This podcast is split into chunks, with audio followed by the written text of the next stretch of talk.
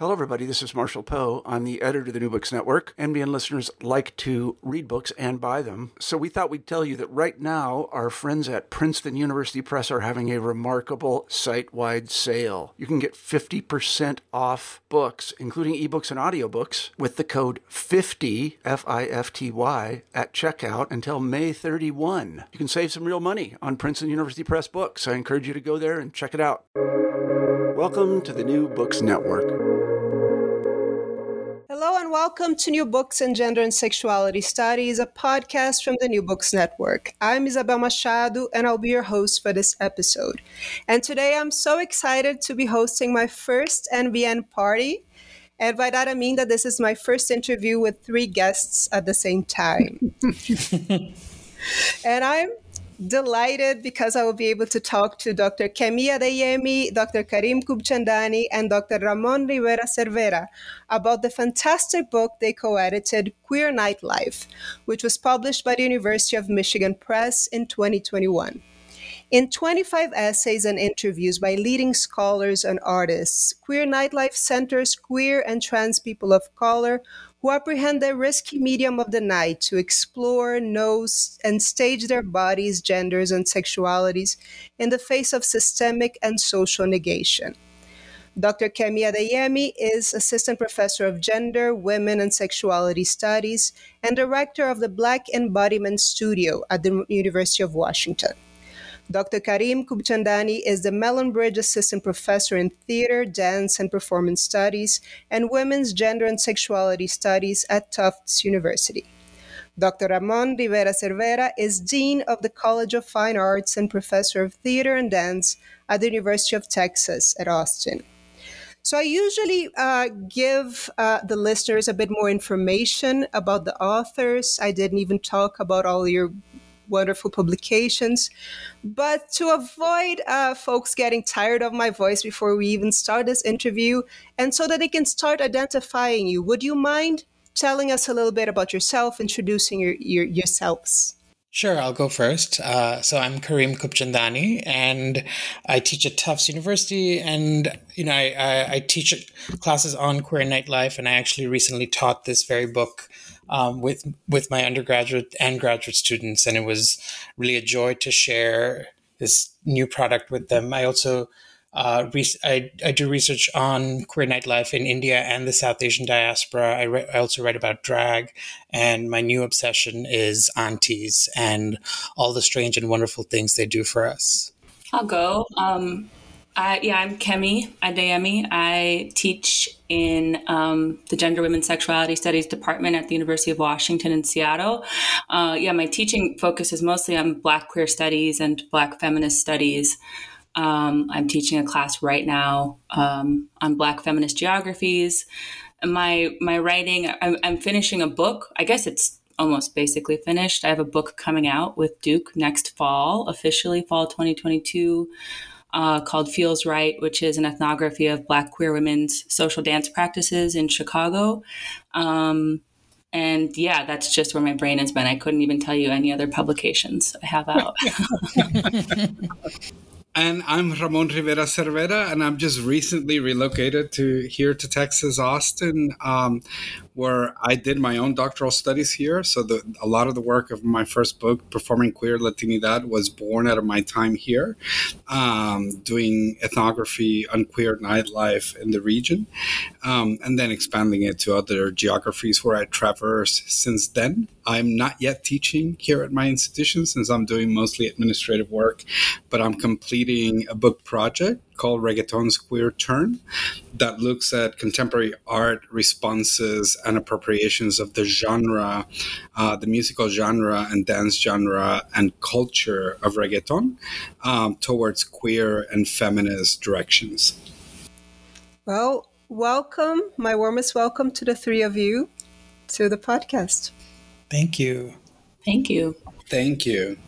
And can you tell us this book's origin story or how did it come about? Ramon, I think you should start because you you are the origin story in so many ways. well, no, it's it's really the three of us. Uh, so this is a project, you know, I what the three of us met at Northwestern University in a department called Performance Studies, where I was on faculty and Kareem and Kemi uh, completed their PhD studies um, in that program.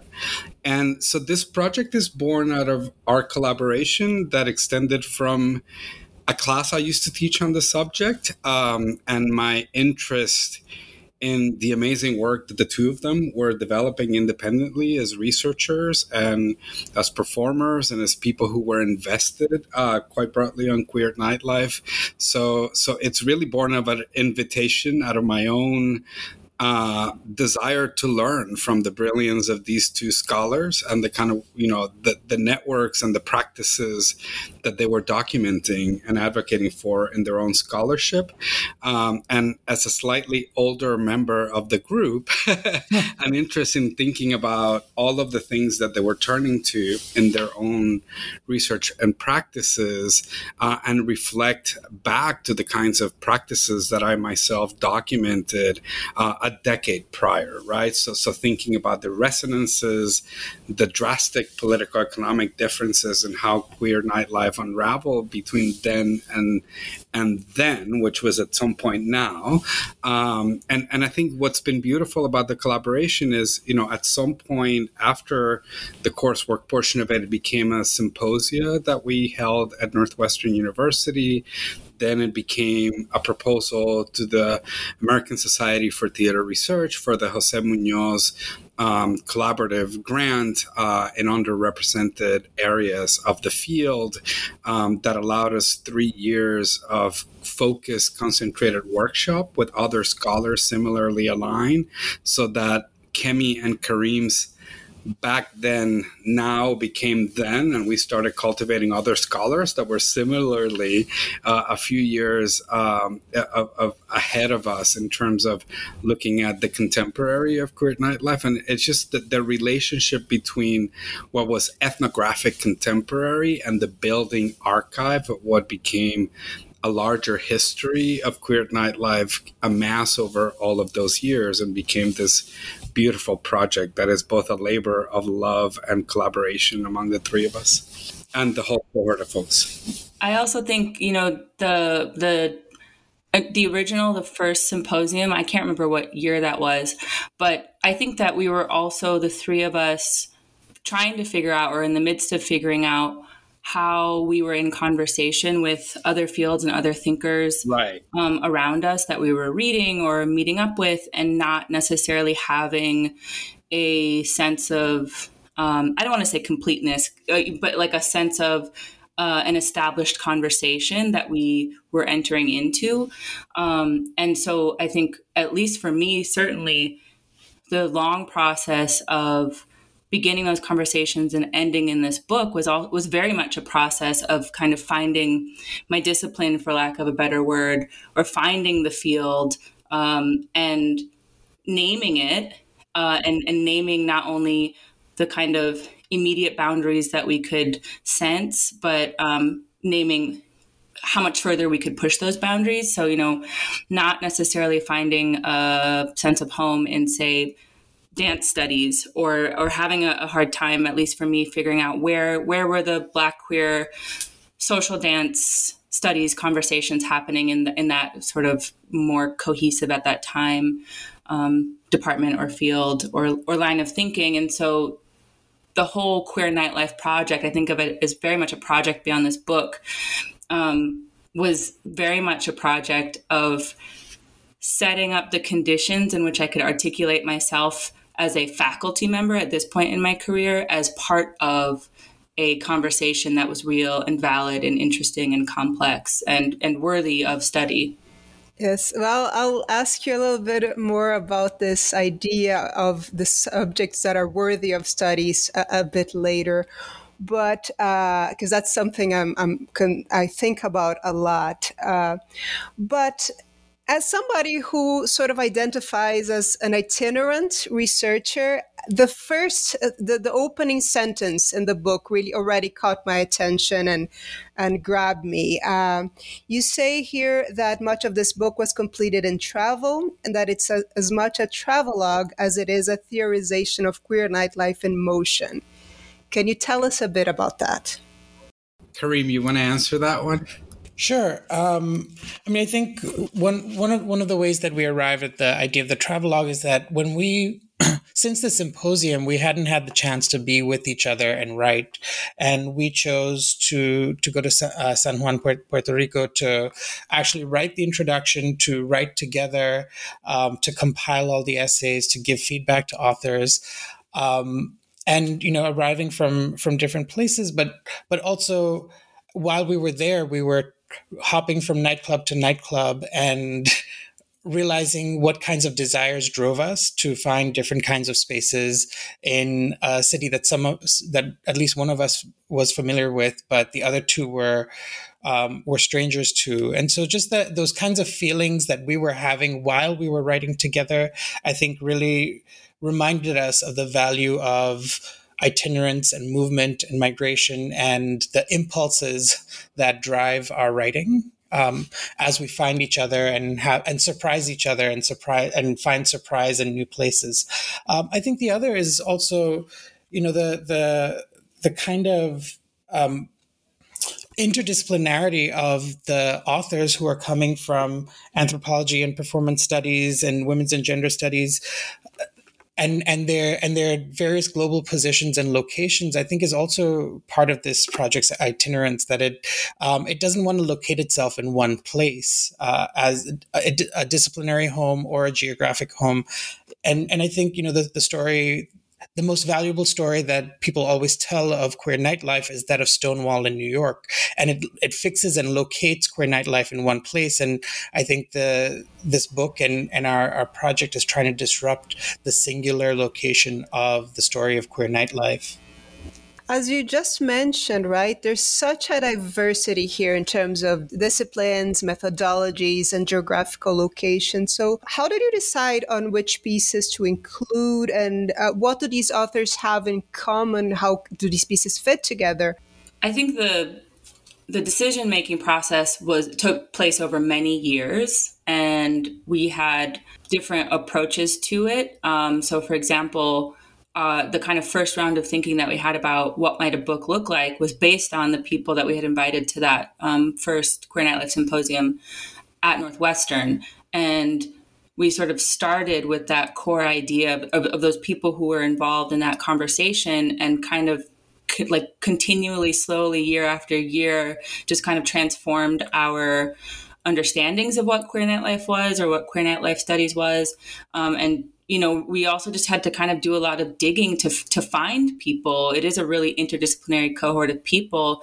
Um, to do a lot of digging to find people who were doing this kind of work, um, but maybe in departments or national organizations that maybe it wasn't super um, obvious or something like that. Um, so it, it, was it's you know there, there's just kind of many rings of, of social and and um, uh, professional networks that are kind of appearing um, in the book. I think definitely the thing that brings everybody together is a commitment to performance um, as as a as a, a site to study and a, as a methodology as, as a way of thinking and thinking with um, everyday life.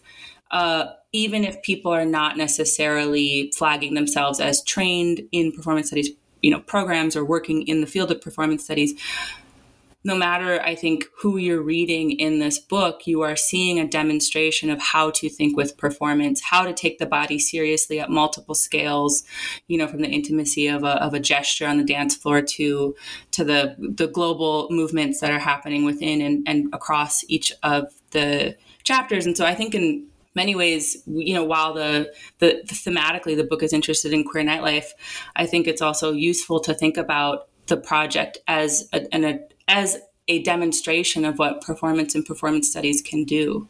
So now I'm going to ask you the question that I was alluding to a little bit before. This I've, this has been on my mind since I started reading your book, but as you can see, I cannot even uh, really articulate it very well. But I wanted you to talk about this idea or the issue of I don't know if it's something you've encountered, or maybe I'm just using this to get some advice from three amazing scholars.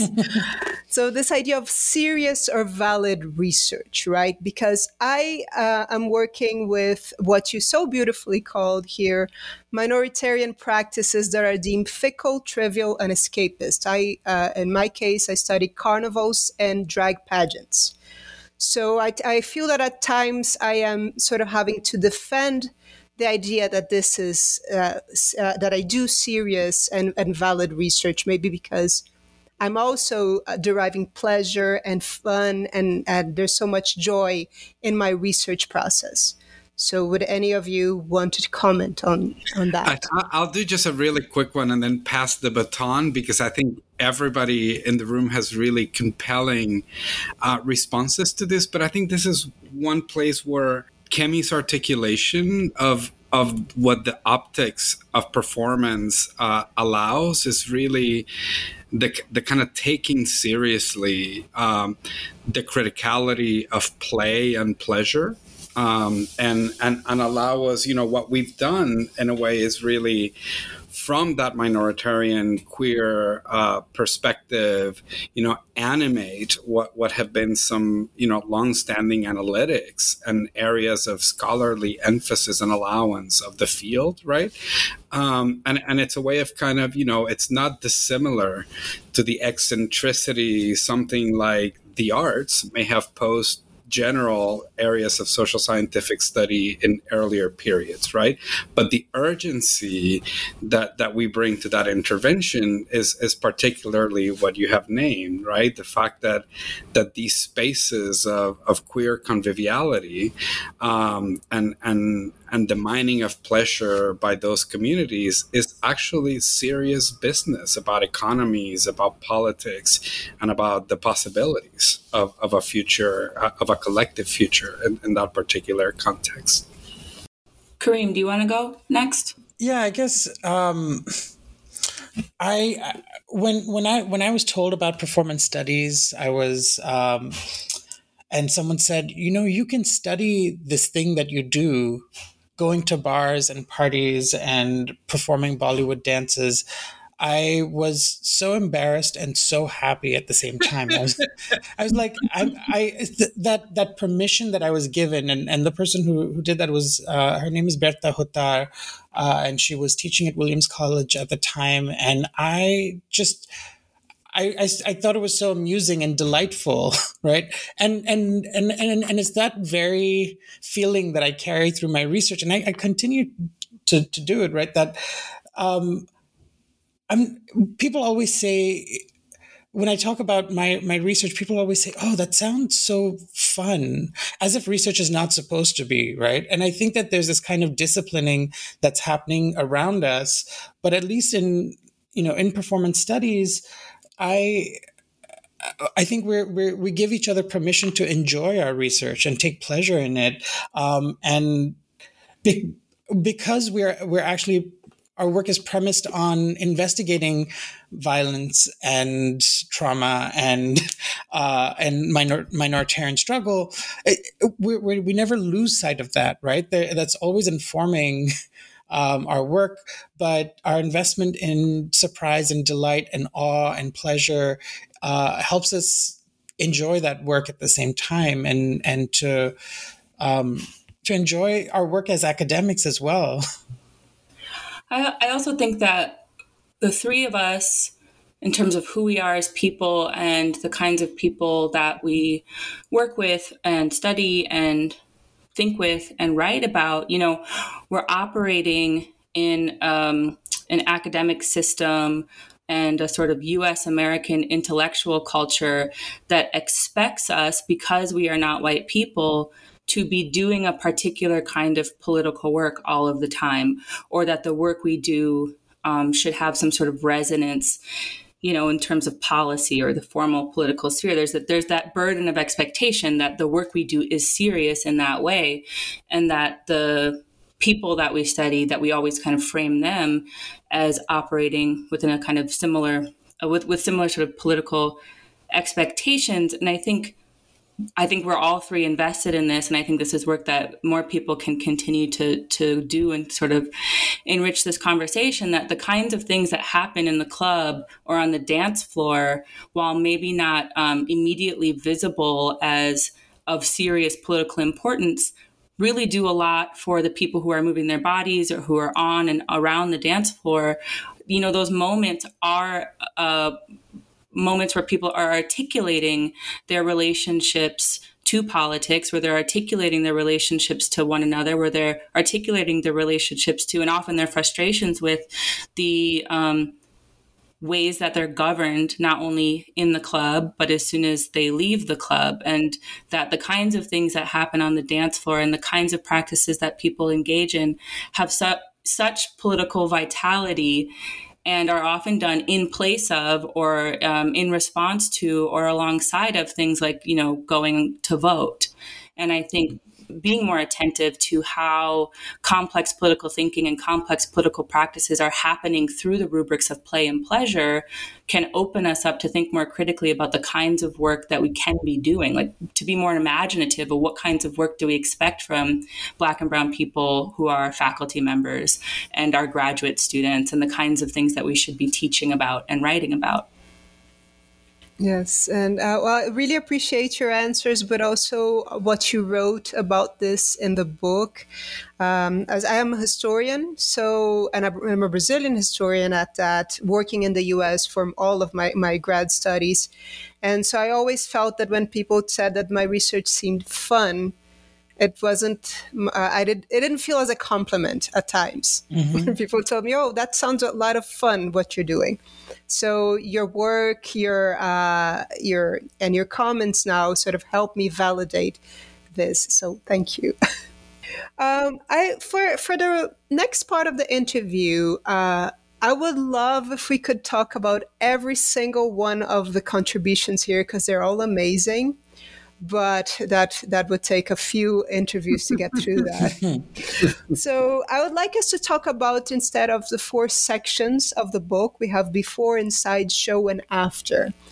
But before we do that, could you talk about the decision to divide the book this way? Did the pieces suggest this structure, or did you come up with the structure first and then sort of try to accommodate the pieces into that structure? So we actually invited folks to write uh, towards the sections. So we, we thought of the structure um, as a way of uh, thinking nightlife beyond the space of of just the the the inside right i think that's the sort of the go-to to think about what nightlife studies looks like but in order for the book in its structure to make the argument that nightlife extends um, into the body into uh, into the everyday body into um, all parts of our lives and and and beings. We we were using that the structure of the book to make the argument uh, about how queer and trans bodies are governed by time, and so so we invited folks into different sections um, and and worked with them and had conversations about how how their research might fit and and um, adjusting their abstracts to um, meet the the kind of expectations of before inside show and after. And the, the other thing I'll say is you know I, I, for me it was really important to separate inside and show because uh, when I've taken students to uh, to a queer nightlife event, they often get very distracted by the show you know the big spectacle of the the night comes to dominate the conversation about what is happening inside when actually if you look at the dance floor and sartorial style and economic exchanges happening in affective moments between bartenders and, and patrons all of that matters too. And so really making sure that there was a separation between those things was all was also important.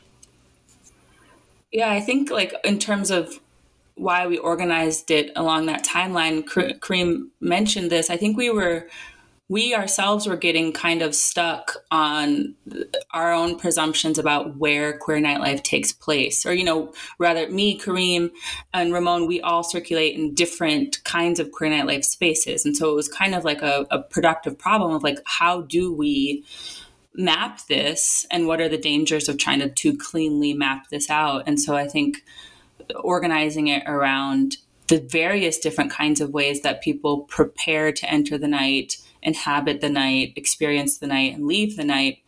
Um, that's you know, I just thought that that was. I, I still like think about that as as a really productive way of thinking about the capaciousness of that phrase queer nightlife and to, to kind of unlock ourselves from our associations of queer nightlife or nightlife happening in a bar alone, you know, or, or the, the classic gay bar or something like that. Right. And, and to think along with, with, with that, it was also a, a really productive way to think about the range of performance, right? In terms of the moments when that temporality speaks to the time of the event, but also the ways in which a performance analytic also speaks so much more broadly to history, right? And, you know, which is you know one of my, you know, and maybe I'm just that kind of nostalgic queen, but but that section of after where where the timelines of, of what comes next blur between the end of the night and the end of the club uh, become really compelling places to think about how a performance analytic allows allows us to advance this interdisciplinary work, some of which is historical, some of which is ethnographic, some of which is purely theoretical um, and, and, and its aspirations, right? So, so I, I think it gives us a, a really way of a productive way of operationalizing um, queer nightlife through that performance analytic uh, that Kemi was invoking earlier. So let's start uh, with the before section. You show here that nightlife begins way before the sun sets. Um, what is the section about? What does it cover? And can you mention some of the contributions here? Yeah, I can I can start this. Um, so some of it is are about the myths and the uh, that exist about nightlife. Um, for for example, Martin Manalansan's essay that that magical touch uh, thinks about um, the the mysterious Vaseline Alley in Jackson Heights and the the very numerous stories that people tell of where it is and what happens there and what kind of play happens around the the the two bars that that are under the train tracks there in Jackson Heights but all and and similarly, um, DJ Rekha, in my interview with her, talks about the histories that people bring to the club with them, right? So there, there, there are these myths and histories that are existing in our bodies and in our imaginations that drive us to even go to a neighborhood or a bar. Um, but then there's the kind of choice making that okay if we're going to decide to go out how are we going to bring our bodies? How are we going to dress our bodies prepare? Um, and so caleb luna thinks about what it what it means to dress their fat brown body for the night. Um, and again is thinking about well what am i anticipating when i go out and how do i uh, bring my body into that space? And then you arrive at the space and you can't actually get in, right? And there's the act of waiting um, that Emily Bach meditates on as uh, as Emily's waiting to get into the ball and thinking about the the kinds of activities that are happening in the line alone and the the sweet transactions that are happening between folks before they even get in.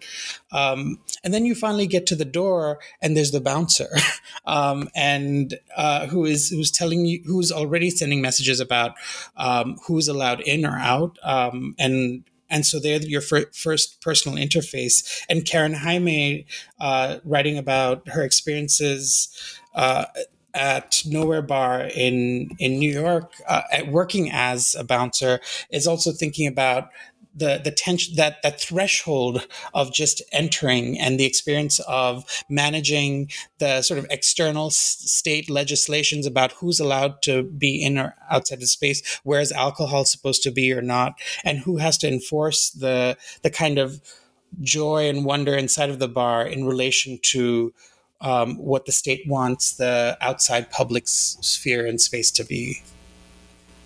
Kareem is so good at recapping information. oh God. I'm not gonna be I'm not gonna be that good, but um uh, uh you know, I'll, I'll try. like, so, uh, you know, the, the next section is inside, and um, there's like so much that happens at any given queer nightlife space. It's kind of impossible to attend to all of it. But I think that our section on the inside really um, tries to capture the many of like the very the sort of small interactions that can happen that make queer nightlife feel alive and the the bigger more systemic interactions that that you know structure our very capacities to kind of enter into a queer nightlife space. So i think this section is very much about the many different kinds of sensations that come along with the queer nightlife space and that the fact that those sensations are going to change depending on what kind of space you're in. Um, or you know the, the sensation of being in the traditional bar space is going to be very different than being at a, um, a burlesque show. So the, the interview that i do with miss brickhouse who's a burlesque performer and organizer here in seattle that that conversation is really about the histories of burlesque and um, the experience, and uh, the the feeling of being up on stage, but also the just sheer hard work that it takes to put on queer nightlife events, like whether you're bartending or you're organizing or you're hosting an event. Um, so I think in a lot of ways, the inside section is asking us to, to think about the different kinds of ways of moving that are not just dancing that happen and the different kinds of ways of doing politics, um, whether that means um, negotiating the dance floor um, and using your body to negotiate the politics of the dance floor or using the the dance floor is a place where you can organize um, into sort of cooperative union like arrangements in order to advocate your for, advocate for yourselves and um, for your community. So I think um, yeah, the, the inside it's kind of it's one of the most expansive sections I think, and, and one of the one of the sections that really demonstrates a, a, very broad field of what we might think of as queer nightlife studies and, and where it is continuing to develop into. And and I would say that you know, and and and jumping onto the next section, which is show, I think it became a place where we really wanted to exert some pressure on on the history of queer nightlife studies that precedes us and in many ways so, so, much of the emphasis on what is on stage. So here we are indeed looking at the performances, the repertoires, what gets put on in, in, in a public context emergent for queer nightlife. But what I really love about this section is that it expands the geographic directionality of those repertoires, right? So we have Clare Croft working with Trajal Harrell's for the stage experimental dance piece um, that draws from queer nightlife but attaches to a larger discussion of experimental aesthetics. Um, and but then we have all kinds of other things from performances that happen in more traditional carnival street contexts um, to fashion shows that animate informal economies uh, among trans sex workers in Brazil um, you know, so, so we have a real range of, of directions where where the repertoires of queer nightlife become highly consequential to public life beyond the exclusive stage of the club, right? Um, and and you know we move really internationally in, in this section between Peru, uh, I'm sorry, Chile, um, with, with, the folklore performances of La Familia Galan, um, drag kings in Cuba. Um, the work of the Muxes uh, in a transnational context, um, and and the beautiful interview that Maver de la Cruz conducts with, uh, and I'm gonna get the name wrong, so I'm not even going to try to pronounce it so I don't Puerto Ricanize uh, a beautiful um, Eastern European last name. Uh, but but a performer of Middle Eastern dance forms who assumes femme choreographic strategies in, in their presentation of belly dancing. So so all of those, which which is an economy of nightlife, not often attributed to queer space, right? And all of a sudden seeing how varied the global repertoires of, of nightlife are and their potential incursions into a broader public sphere is just so rich and and demonstrates that that the many future potential research sites, directions, and areas that the field um, can animate and embrace. And I'm just going to add about show. One of the things I love is that there we see a lot of drag but the drag doesn't happen in the drag nightclub for you know it happens in um, a lesbian household. It happens at the uh, um, in indigenous vela. It happens at the fiesta. And um, the the ball ha- ball culture happens on the the formal stage of Judson Church, or it happens in Lebanon in in the interview. So it just it like shifts our orientation about where the show even happens, which I really love. Um, and then in after we open that section with an essay from Juana Maria Rodriguez, who uh, details a show about the loss of nightlife, but it's a nightlife tour um, about the the closing of uh, of queer spaces in San Francisco and the Bay Area. Um, by and the, the performance is led by Sandra Ibarra. And it just it, it gets us thinking about the the loss of nightlife, the after of when the clubs are closed, but but at the same time stages nightlife, and therefore nightlife is is never lost, even while spaces closed due to gentrification um, and and sort of ne- neoliberal expansions in the tech industry. Um, for E. Patrick Johnson, as as he thinks about the the opening and closing of uh, Black queer nightlife in the South, he he sort of takes us to the before and the after. With the before, he offers us myths and creative storytelling that imagines black queer nightlife before the moment of bars and and nightclubs but also details again how gentrification requires some spaces uh, to to close. Um, with keeping it on the download from Jih-Fei Cheng, we're we're offered uh, a beautiful transfer of nightlife across between the Pacific and and Atlantic, um, between the Harlem's ball scene and Hawaii's uh, drag scene, and the way that movies a movie like Paris is Burning extends the life of nightlife beyond the moment of performance um, into the digital sphere and back into the body, and so you know again the the even even a problem problematic film like Paris is Burning in the way that it circulates enables more nightlife and and so the the after of nightlife is more nightlife and I'm going to let Ramon talk about his interview that he did. Oh, thank you. There, there's not a lot to say there other than, you know, it's just such a delightful interview. And we wanted to bookend, you know, we opened the book with our own collective travels um, in San Juan, Puerto Rico. And it's just so beautiful to close the book with one of our most public Puerto Rican indie queer musicians reminiscing about queer nightlife in the 1980s, uh, and and this really beautifully bitchy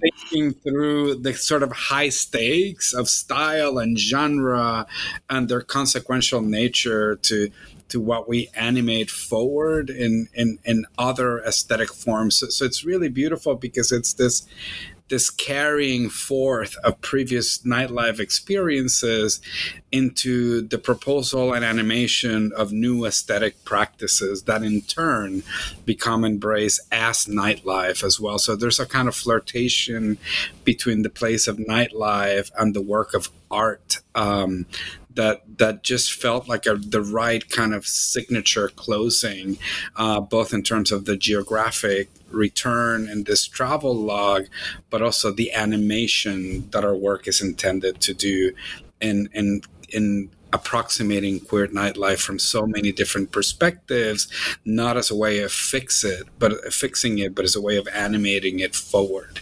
into other forms, into other places, into other approximations of value and economy and potentiality.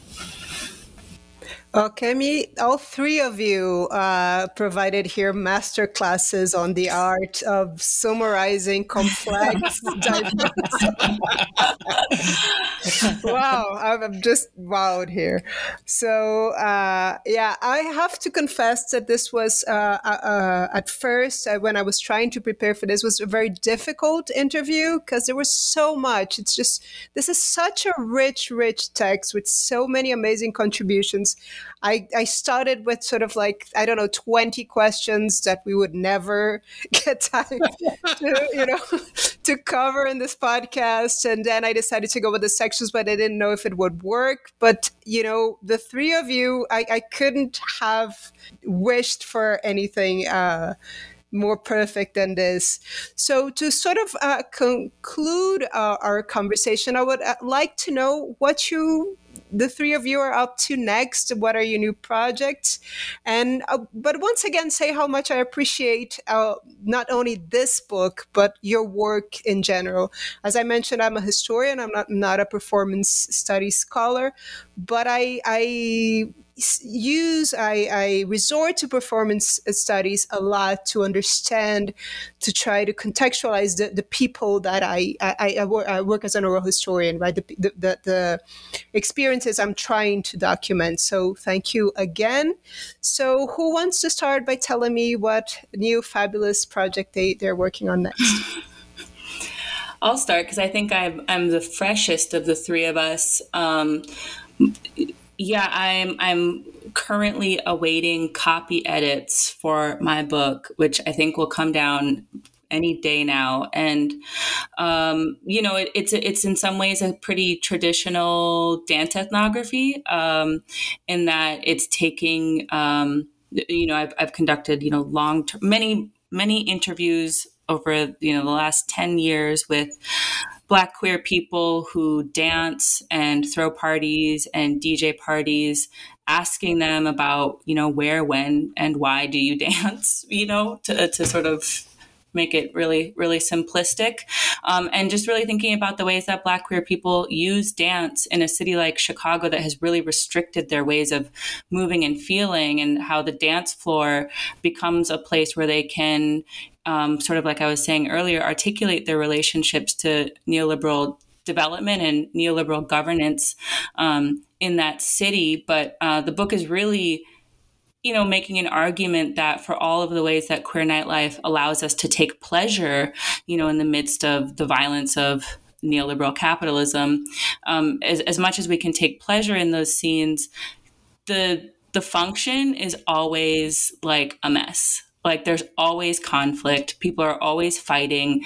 The music is always off in some way. There's always some sort of antagonism between the dancers and the organizers. It's just like high drama all of the time. And so how can we take these the, the sort of minor conflicts of and around the dance floor as a way to think about the really um, deep, complex political thinking that Black queer people are doing about their status in the city and how they can transform it, even if it is just um, going to feel transformed, you know, next month at the next party. Um, and so I'm just, you know, putting the, the finishing touches on that and, uh, you know, allegedly coasting until next summer. um, so I uh, I fit, I published a book last year called Ishtyle: Accenting Gay Indian Nightlife, and uh, part of that project involved me actually performing in the nightclub with my friends, and I was uh, and I started doing drag uh, during that uh, project, and and drag has suddenly become central to how I think of myself, my methodology, and when I go to a new city the first thing I do is look for the the closest thing to a drag show, whether it's um, uh, you know parades or nightclub events, but any anything that sort of resembles drag, I want to see it. Um, and that and and that impulse has led me to write a book called Decolonize Drag, which is being published with OR Books in a series called Decolonize That. But it's thinking through the ways that drag and as a and and gender performance as a practice has been really privatized and uh, made unavailable to multiple kinds of people and bodies and genders through through RuPaul's Drag Race, but also through a, a longer history of um, binarizing gender in in the pursuit of colonization, and um, and I, I it's the preface and the the conclusion are written by my drag persona LaWhore Vagistan, and then the middle chapters are both think historicizing relationships between gender and uh, gender and empire, and also thinking about uh, actually giving how tos on how to how to do your makeup in ways that might be subversive or playful or uh, right against the uh, assumed performances that people of color are supposed to put on their bodies. Um, so it's it's a fun book. It's and and and it. Uh, it moves across performances from Thailand to Latin America to India, from my own ethnographic research to a lot of very fantastic performances I've watched via YouTube. Um, and it was a lot of fun to write in a different mode from the kind of um, scholarly text. And as I mentioned before, I'm, I'm completing this manuscript called Reggaeton's Queer Turn, and I have another beautiful collaborative project from my time in the Midwest that it's about Latinx uh, placemaking in the Midwest. That it, it's another long term collaborative process with a group of scholars and researchers in the region, documenting the ways in which Latinx communities institute place through cultural performance practices. But but most importantly, I think uh, I'm, I'm at a moment where a lot of my work is starting taking a practical um, direction, and you know one of the reasons we were also in Puerto Rico is because I've been working in commissioning and advancing uh, new contemporary performance work there. And the next stage of that process is, is in development now. Uh, it's a project called the Puerto Rican Arts Initiative. And the new cohort of artists includes significantly a vast number of queer nightlife practitioners who have advanced uh, dual practices between the time of the club and the work of other um, aesthetic performance practices. So we have somebody like Eduardo Alegria, who I interview at the end of the of, of the book, really working uh, on a piece about queer collaboration with the indie music scene in Puerto Rico. We have somebody like Puchi Platon working on this um, curatorial platform at La Goico Cultural Center in Santurce, Puerto Rico, uh, about performance makers and art makers who all met in the 1990s. Um, but so, so there's a series, there's a couple of Vogue houses, voguing houses that have started developing um, also experimental voguing calls and competitions, but also formal choreographic practice. And my favorite uh, practitioner of recent and somebody that Kareem has gotten to engage with as well, Paul Rodil, who came in uh, into the scene as a drag king performer, who then developed a series of political performance practices, and now is developing a trans performance laboratory to develop performance skills and advance public and aesthetic performances within a collective collaborative framework. So so that's where my work is headed now into really just making sure there's there's a platform for the next generation of work, especially after this year and a half of isolation. So so getting back to the hunger of gathering and doing together again. Yes. Well, uh, this all sounds j- just amazing, and I'm looking forward to all of it. And I will already state my case here humbly for you all to come back and do interviews with me for your next books. So, if you would like yes, to, yes, yes, absolutely. So, if you enjoyed our NBN party, please come back.